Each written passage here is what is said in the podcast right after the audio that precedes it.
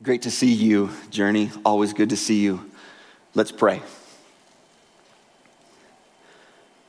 Holy Spirit, you are welcome here. We invite you in all of your fullness, in all of your power, to come. Holy Spirit, we acknowledge that you are the real teacher. You're the one who guides and directs and speaks. So we ask you to do what only you can do during this time. We submit to you. And I just want to pray in the power of Jesus' name. If the evil one in any way is trying to speak to the hearts and the minds of men and women that are here, Jesus, in your name, we silence his voice, quiet his voice. We want to only hear you during this time. In Jesus' name we pray. Amen. Journey, you've got an enemy. You've got someone who hates you, who is bent on your destruction, who wants nothing more to do in your life than to steal, kill, and destroy from you. And you can't see him. You can't see him. But, Journey, You've heard him. Whether you know it or not, you've heard him. You've heard his voice. And he wants more than anything, he wants to be hidden. When he speaks to you, he doesn't want you to know that it's him. He wants you to believe that it's you. He wants you to believe that it's the world around you that is speaking to you. And sometimes he even wants you to believe that it's God but he is a liar. And he is bent on your destruction journey. We have an enemy. In this series, The Kingdom is Like, we've been talking about the kingdom of God and how God wants to bring his kingdom to this earth. And when Jesus showed up on the scene, that's exactly what he said he was going to be about. The time has come the kingdom of God, meaning the rule and the reign of God, it is breaking into time and space right now. It is right there. And he says, Repent and believe the good news. God's kingdom is coming to this earth. But what is also true is that there is another kingdom. God's kingdom is not the only kingdom that exists. God's rule and reign is not extended everywhere on this earth not in the hearts and minds of every person on this earth. And the scriptures talk about two kingdoms. One it calls God's kingdom, oftentimes the kingdom of light, but it also talks about another kingdom called the kingdom of darkness that's led by Satan and his thugs, demons. The kingdom of darkness is real. Here's what Paul talked about when he talked about the clash between the kingdom of darkness and the kingdom of light. Colossians chapter 1. He says, In giving joyful thanks to the Father who has qualified you to share in the inheritance of his holy people in the kingdom of light.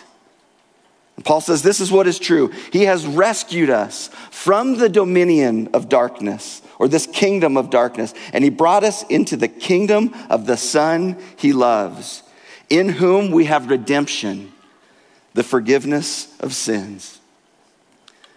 What Paul is saying here is that if you are a follower of Jesus, meaning not that you like Jesus, not that you're a fan of Jesus, but that you have bowed your knee to him and you said, Jesus is my king, he is my sovereign, I follow him above all else. He says, if that's true of you, you've been rescued away from this dominion of darkness and been brought into the kingdom of the Son he loves. We are sons and daughters of the king. But this dominion of darkness that Paul is talking about, it is not eradicated. Just because we have moved from the kingdom of darkness into the kingdom of light does not mean that it goes away. These two kingdoms exist together.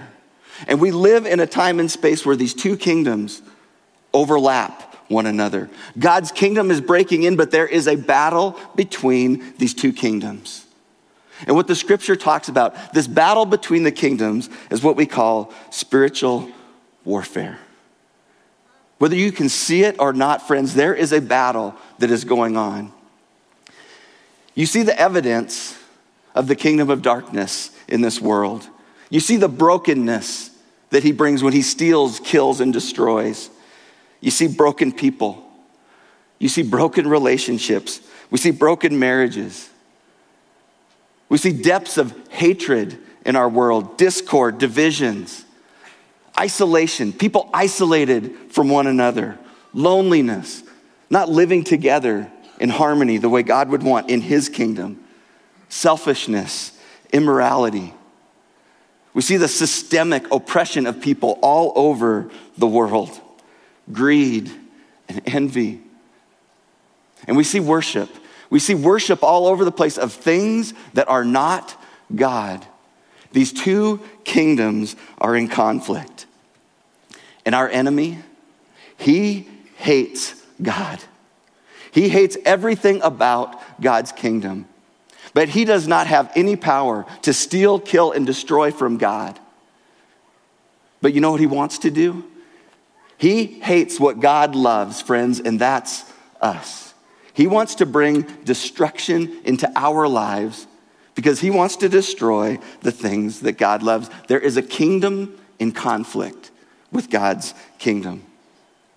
You don't have to go try to find it, it will find you. This conflict exists. And if we just even look a little bit at the life and ministry of Jesus, we see that as he was coming to this earth, as he was bringing his kingdom to this earth, he is continually displacing this kingdom of darkness. We see evidence of it on almost every page in the life and ministry of Jesus, that he is coming up against Satan, up against the demonic, pushing back darkness. He's showing that this battle exists, it's real, and we have to engage in it. Because if we don't know our enemy, if we don't know who he is and we don't know how he works, we will not know how to battle him. We're going to look at a story today where we see this clash of kingdoms, and it starts very early in the life and ministry of Jesus. It happens early and it happens often. Just after the baptism of Jesus, he comes up against Satan in the wilderness. And what we want to do today is we want to learn three things that will expose the work and the voice of the enemy. First thing that we're going to learn is just the simple truth the kingdom has an enemy. God's kingdom has an enemy. The second thing that we're going to learn is that the enemy has a strategy. And lastly, we're going to learn that the strategy has a remedy. Immediately following Jesus' baptism, the Spirit leads him out into the wilderness. And this is where we pick up the story in Luke chapter 4, starting in verse 1. Then Jesus, full of the Holy Spirit, returned from the Jordan River. He was led by the Spirit in the wilderness, where he was tempted by the devil for 40 days. Jesus ate nothing all that time, and he became hungry. Then the devil said to him, if you are the Son of God, tell this stone to become a loaf of bread. But Jesus told him, No. The scriptures say, People do not live by bread alone. Then the devil took him up and revealed to him all the kingdoms of the world in a moment in time. I will give you the glory of these kingdoms and authority over them, the devil said because they are mine to give to anyone I please. I will give it all to you if you will worship me. And Jesus replied, The scriptures say, You must worship the Lord your God and serve only him. Then the devil took him to Jerusalem, to the highest point of the temple, and said, If you are the Son of God, jump off. For the scriptures say, He will order His angels to protect and guard you, and they will hold you up with their hands so that you won't even hurt your foot on a stone. Jesus responded, The scriptures also say, You must not test the Lord your God. When the devil had finished tempting Jesus, he left him until the next opportunity came. Just looking at this story, we understand the kingdom has an enemy. Friends, he is real, he is personal, He is supernatural, He's powerful, and He's got a voice. And He's got a voice into our lives. Now, I'm imagining that there are some people that right now are saying, Really? Really? You're going to talk to me about Satan and demons? Doesn't that seem like a little naive way to approach the world? Aren't we a little bit, haven't we moved on past that? We don't believe in the boogeyman anymore. Are there more sophisticated ways for us to understand the evil in the world than Satan and demons? And I just want to boldly say that that voice that would say that to us is his voice. That would be his voice. He wants to be hidden. He wants us not to believe in him because he, do, he does his best work in the darkness. He does his best work in the darkness. No light hidden. That voice that he whispers to us with, he wants us to believe that that's us talking, that that's other people around us talking, and sometimes even that that's God talking to us. When we read the scriptures, when we look at how Jesus came up against the evil one and the demonic world, Satan is not a symbol of evil in the world, Satan is the source of evil in the world. And we see it from the very beginning of Scripture. When we start at the very beginning, he comes in and, like page two, he shows up, tempting Adam and Eve. And then it's not till the page right before the maps at the end that he is thrown into the lake of fire. This kingdom that comes up against God kingdom, God's kingdom is all throughout Scripture. It's on every page. The evil one knows that his time is short.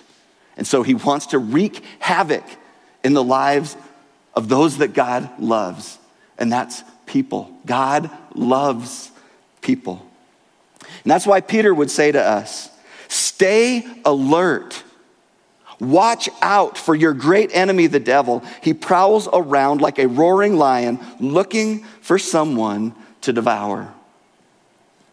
Peter says, You got to be aware. You got to be alert. The scriptures makes it really clear. We don't have to be afraid. He is a defeated foe. But over and over, it says we've got to be aware. We've got to be alert. We've got to know the things that he does. We've got to know his voice. I just want to say it again. We play right into the enemy's hands when we pretend that he doesn't exist. We need to be aware, and we need to be aware of how he brings temptation into our life. How does he do that? This picture, this story of Jesus, is an interesting example. But as I read that story to you, I just want to ask you this question How did you imagine that story was playing out? What was it that came up to Jesus? How was it that he heard the voice? I mean, did you picture that there was this little horn thing with a tail and a pitchfork walking up to Jesus out in the desert? Hey, yo, Jesus, turn this stone into bread. I don't know why I would think Satan's from Brooklyn. but is, is that what you think? Is that what happened? I started to think about some of the movies that I've seen that depict the story of Luke. And they have this snake that comes up, and this voice comes from a snake and talks to Jesus. Is that what we think happened? Was there just a booming voice that came from nowhere talking to Jesus? Friends, I don't think so. This is what I believe to be true, and I'll try to defend it. I think that there was just something that crossed Jesus' mind, something that went across the screen of his mind, a voice in his head. Because here's what the scripture tells us about Jesus and temptation. The writer of Hebrews tells us this.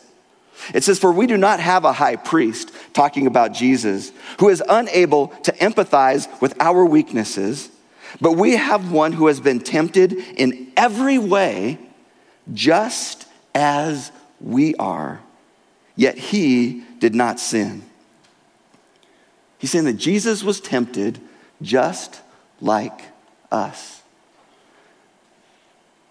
How are you tempted? How do you experience temptation? I don't know about you, but no pitchfork carrying being comes up and has a conversation with me. that would be easy to see. I mean, if, if a snake walked up to me and started talking to me, I would be like, take care of that. It would be easy to see that. If a voice was booming out of heaven talking to us, it would be easy to see. But I think temptation comes, and this is my experience, it comes through voices in our heart and in our head, in the quietness of our own mind, a simple thought that comes that, like a seed, begins to take root. It's a voice in our head, and it's a voice that leads to a choice. A voice that leads to a choice, a crossroads. Am I going to follow God or am I going to follow this voice? A voice that leads to a choice. I believe that's what Jesus experienced in the wilderness. Because Jesus went to the wilderness. Why did, he, why did the Spirit lead him into the wilderness? If you look at the breadth of the life of Jesus, a regular rhythm of his life was to go to desolate places. For what reason? To pray, to talk to God, to hear his voice. He was there to hear the voice of God.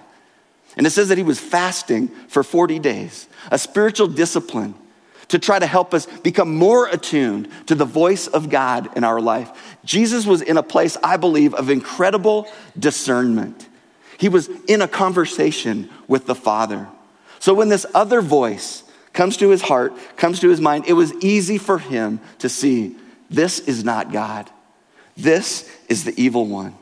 He'd learned, he was showing us we've got to learn to discern between the voices. Whose voice are we hearing? Who is it that is talking to us? I love how Paul says it in 2 Corinthians 10 5. He says, We demolish arguments and every pretension that sets itself up against the knowledge of God.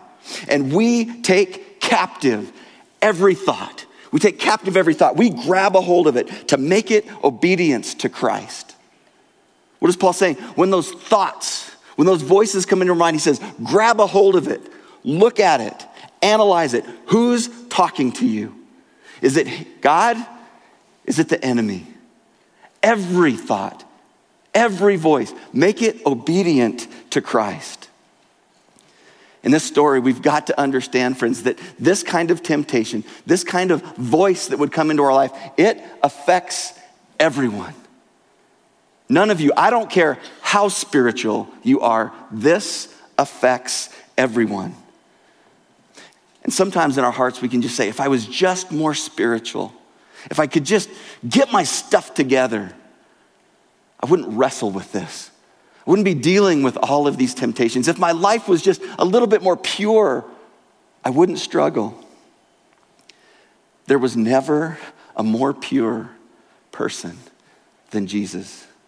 Temptation found him, suffering found him. A pure life doesn't make you exempt from the voices, from the temptation. Christianity never promises to save us from suffering, from temptation.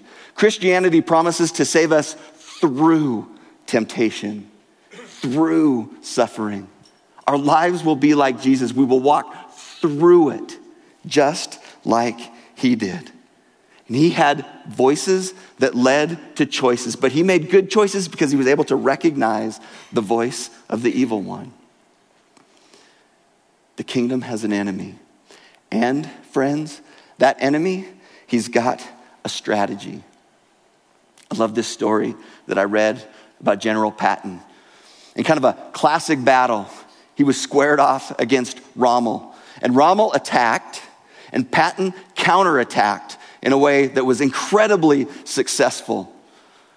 And it is said that Patton stood up and in defiance yelled so that everyone could hear, You magnificent bugger. We'll say bugger. You magnificent bugger. I read your book, Rommel. I read your book. He knew what Rommel was going to do because he read the book of that military strategist. He knew what his moves were and he was able to counter attack. Friends, we've got to read the book. We've got to read his book. We've got to know how he works so that we can counterattack the things that he is trying to do in our lives. We've got to learn to counterattack. How does he attack? First of all, he attacks our identity. He attacks who we are. He wants you to question who you are. But not just who you are, whose you are. Who do you belong to? I think it's telling in this story of Jesus in Luke chapter 4 that the story immediately preceding that is the baptism of Jesus. Jesus is baptized. And it says that heaven was ripped open, and the Spirit of God came and landed on Jesus like a dove. And then there was a voice. A voice. A voice from heaven that said, This is my son. This is my son, whom I love. With him I am well pleased. That voice booming from heaven, reminding Jesus who he was. You're my son. I love you. I am so proud of you. That was the voice of truth that was resonating in the heart and the mind of Jesus as he walked out into the wilderness. But that doesn't stop Satan. He wants to try to question are you really who people think that you are? Twice, when Satan tried to tempt Jesus, he starts with the statement if you are the Son of God. If. Can he call that into question? Can he try to get Jesus to doubt who he is? Can he get us to doubt who we are? Oh man, he wants to. He wants to because what happens when we start to doubt who we are, when we don't believe that we are a son, that we're a daughter of God, that he loves us, that he is so proud of us, that he would do anything for us when we start to doubt that, it drives a wedge between us and Him. And it causes us to not go to the one who can help us in our time of temptation, our time of trial. If He can get you to doubt who you are, the battle is half won. If He can get you to believe, I'm not a child, I'm not loved, God is not proud of me. I'm rejected. I'm abandoned. God doesn't see. God doesn't even know what's going on in my life. If He can get us to believe that, He's got us halfway down the road. And friends, He is so, so good at this. A handful of weeks ago, it was a Monday morning, and you know, we probably all have the Mondays, but there were just some ministry things that I was involved in, and I just felt like I failed. I felt like I hadn't done a good job. I'd tried, done my best, but I just felt like I failed. But then there was a voice that started to talk to my mind, and it went from the idea of I failed to you're a failure. And I didn't gr- grab a hold of that thought. I let that seed start to grow. And over a handful of minutes and hours, about halfway through the day, I can't describe to you the weight that I felt. There was this incredible sense of hopelessness. There was this incredible sense of worthlessness, this insecurity felt so isolated from people, anxiety in my life. Everything in me, I just wanted to, why am I even doing this ministry thing? I wanted to throw in the towel so bad. Went to my wife, tried to talk to her about what was going on. I could see that she was concerned, but I was so grateful. She just began to speak truth, reminded me who I am. She began to pray, began to pray that the voice of the evil one would be silenced that this would go on no more. Friends, there was a transformation in that day. By that evening, every, I was just looking back thinking, what happened there? He got me to question who I was and whose I was.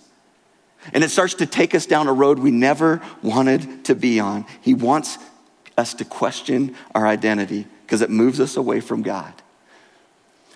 But he doesn't want to just get us to question our identity, he wants to get us to take a shortcut. Take a shortcut. That's one of his moves. Look at this story of Jesus. What were the things that Satan dangled out before Jesus? Bread. I mean, really, like, is bread that big a deal? But what Satan wanted to do is have your need met, have your need for bread met in your way. Don't see God as the provider of your daily bread. You do it your way. What else did he offer you? All the kingdoms of the world. You can have all of them, Jesus. Newsflash, all of them belong to him already. He is the King of Kings, He is the Lord of Lords. But what Satan was offering him, let's get there, just worship me, let's don't do this cross thing. Do it your way, do it a different way, don't do it God's way. Take the easy way, a shortcut. Jesus, you want people to know who you are, you want people to know what you've done for them. So let's go to the temple.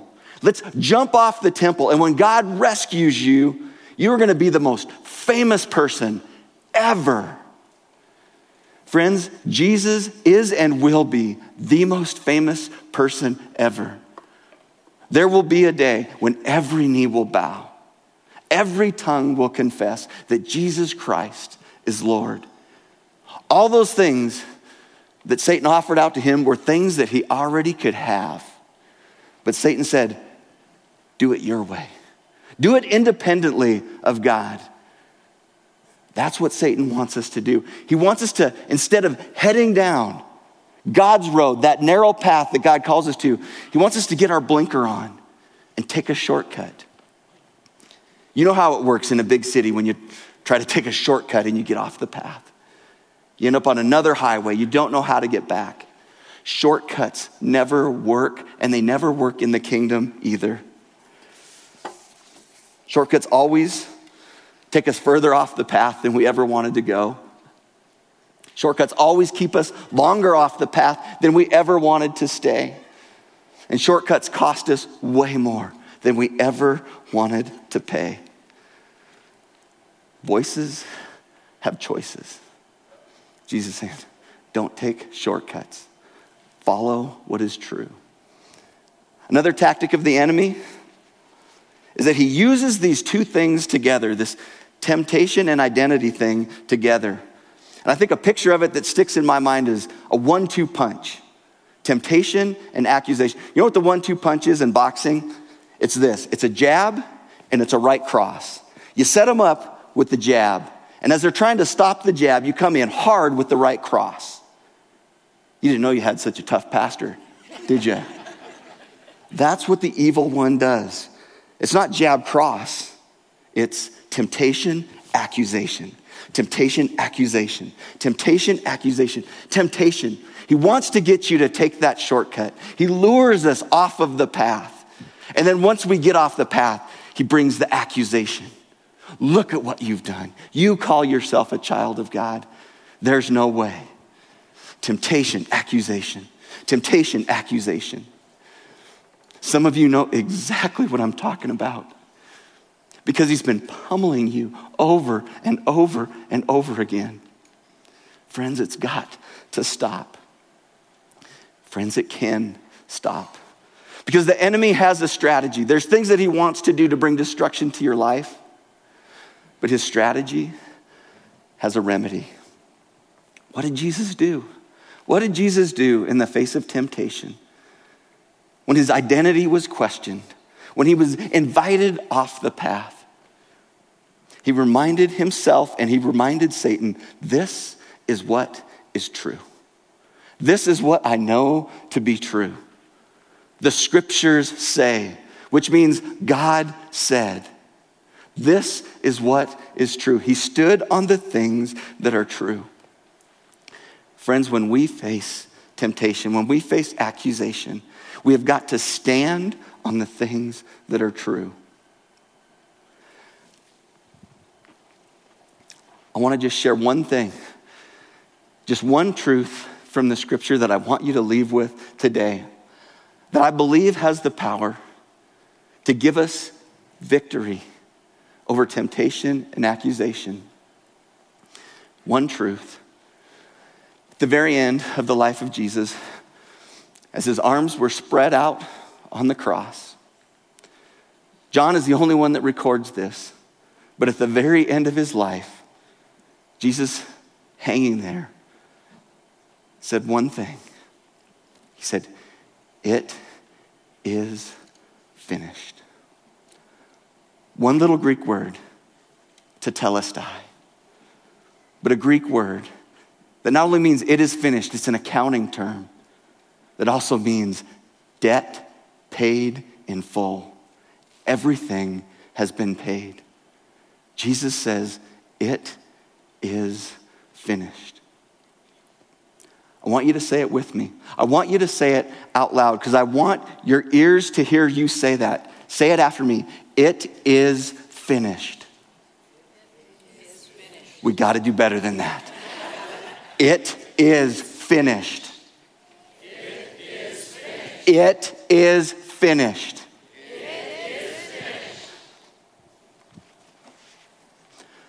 One truth. How does that help us? When we think about the voice of Jesus hanging on the cross, saying to us, 2,000 years later, it is finished. How does that help with tem- temptation? Friends, it tells us two things. One thing it tells us sin is serious. God takes sin seriously. We can't look at Jesus hanging on the cross, paying a debt in full that he didn't know, that we owed. We can't look at that and say, sin is not serious. It is.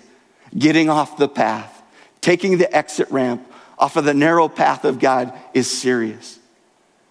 But we can't hear Jesus say, It is finished, and not know that God's love is serious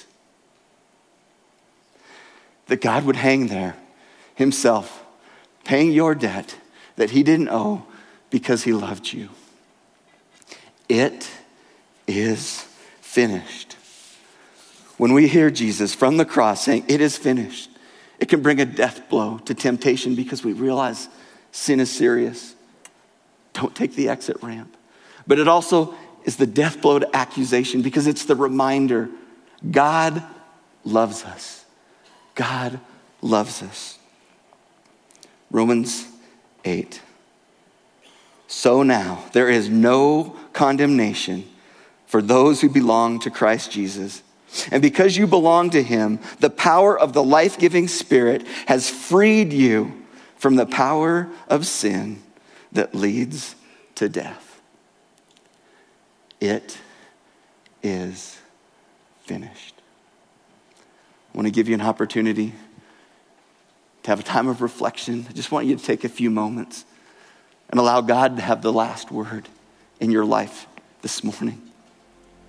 Ask Him what it is that He wants to speak into your life this morning.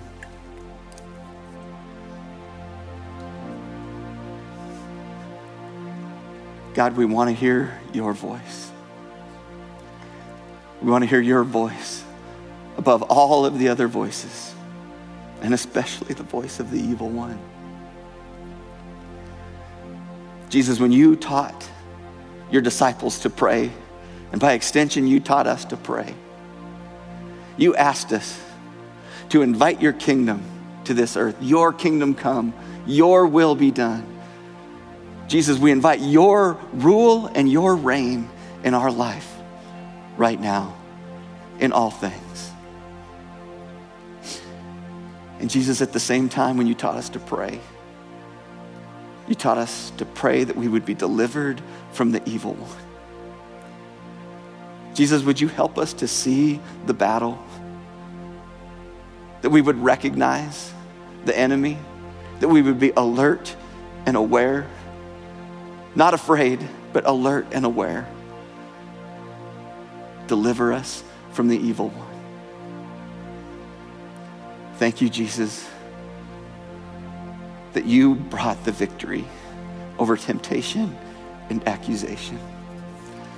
Thank you that you loved us enough to hang on the cross so that you could say to us and be that voice resonating over and over in our mind It is finished. Jesus, it's in your powerful and resurrected name that we pray. Amen. Thanks for listening. We hope this time has allowed you to dig out more of who God has made you to be. If you made some kind of spiritual decision today and are interested in what's next, we'd love to connect with you. For more information or to get in touch, please visit journeyweb.net. If you're interested in supporting our ministry, you can give online at journeyweb.net/give. Thanks.